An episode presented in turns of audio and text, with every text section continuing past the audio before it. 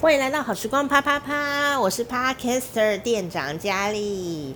好，上一集呢就讲到啦，这个性感的毛，性感的毛哈，呃，其实从古埃及时期，女人甚至男人都在追求睫毛要看起来让眼神哦更加的动人哦，所以呢这件事情啊源远流传啊，我想最早一开始就是眼线。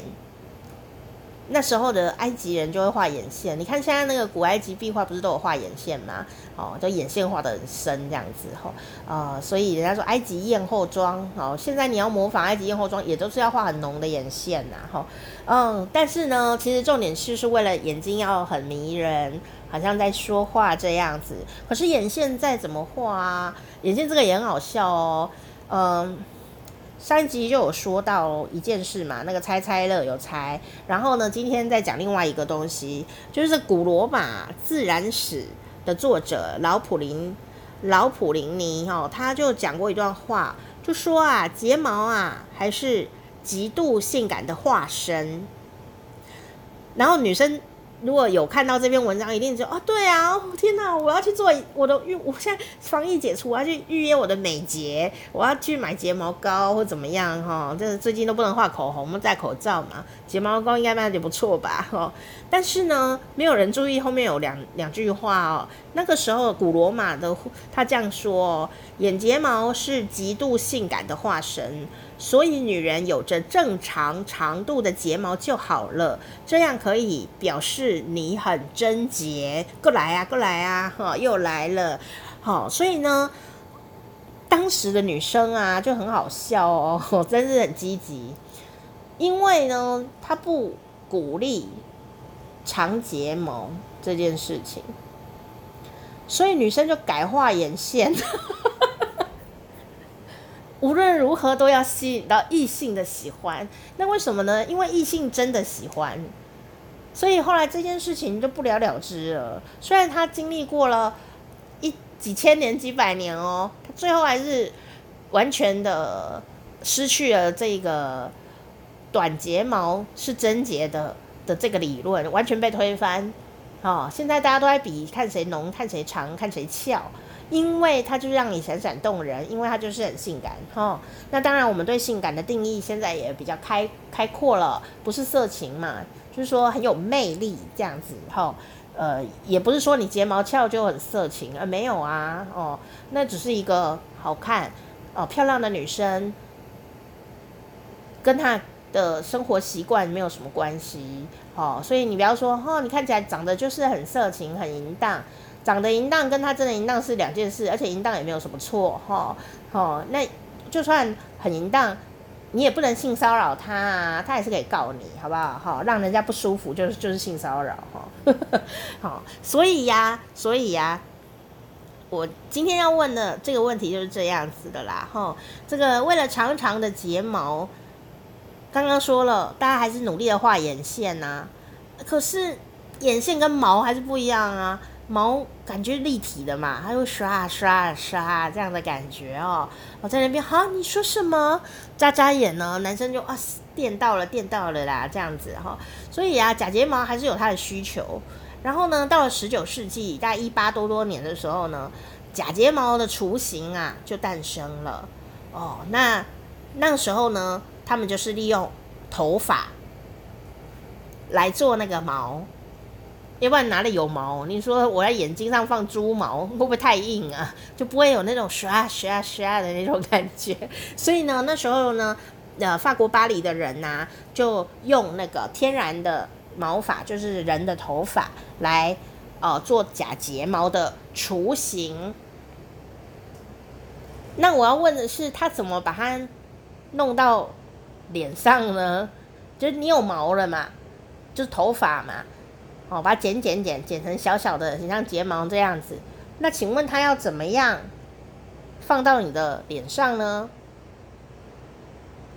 好，在十九世纪的时候的假睫毛的雏形，怎么把它弄到脸上？A 用缝的，用针线哦，缝在眼皮上。B 用粘的，粘在上面。C 用贴的，哦，B 是用胶水粘，C 是用那个贴布，就是用其他东西把它粘上去这样子。好，请作答。噔噔噔噔噔噔噔，你猜对了吗？身为一个现代女性，我真的觉得自己非常的幸福，因为十九世纪的时候，假睫毛的雏形是答案是 A，用针线缝。你是针，我是线，这样针线情。你说哈？没有错，你没有听错哦。法国巴黎人呢，当时是用天然的头发，好缝进眼皮。你可以看那个我的 podcast 那张图，如果你看得到那张图的话，就是那个动作用缝的，而且当时没有麻醉，没有麻醉技术的，用针缝，哎，好恶哦，好痛哦，痛死人了。嗯，还是一样哦，趋之若鹜，真是爱睡不惊老皮醉，吼，爱美不怕流鼻涕，是算什么呢？爱美不怕痛啊！你要知道眼皮多脆弱，他就这样子拿针把它缝进去，耶，哇塞，这么大的痛苦，还是有很多女生花钱找罪受。可是我比较担心的是消毒。会不会也是没消好？哦，那个时候的医疗纠纷应该很多，而且它不是医疗行为，它只是美容而已。听起来我觉得很恐怖。现在有没有觉得戴假睫毛很很方便呢？你要感谢谁发明了比较现代的假睫毛呢？它拯救了你呀、啊！这个人呢，被称为佛陀。我觉得名字太厉害，叫做。这个人叫做他的英文的名字，因为他是波兰人呢。哦，他的英文名字叫做 Max Factor，中文翻译叫密斯佛陀。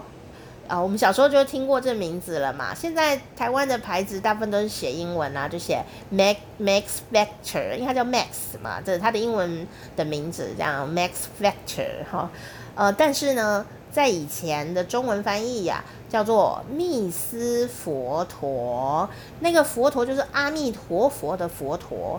然后我以前呢、就不知道这有什么奥义哈，我现在此刻觉得这个翻译翻的真是经典。为什么呢？第一个，它是声音很像 Max Factor，密斯佛陀。再来呢？他就是 Miss 们的佛陀啦，Miss 就是小姐啊，Miss Lee，Miss Miss Chen，Miss 的佛陀，什么意思？他救了大家，我觉得中文翻译太美了，太奥妙了，给中文翻译一百分，救了大家，让大家再也不用去缝。不是缝双眼皮哦，在没有麻醉的状况下缝眼睫毛，就是 Max Factor 密斯佛陀先生他发明了假睫毛。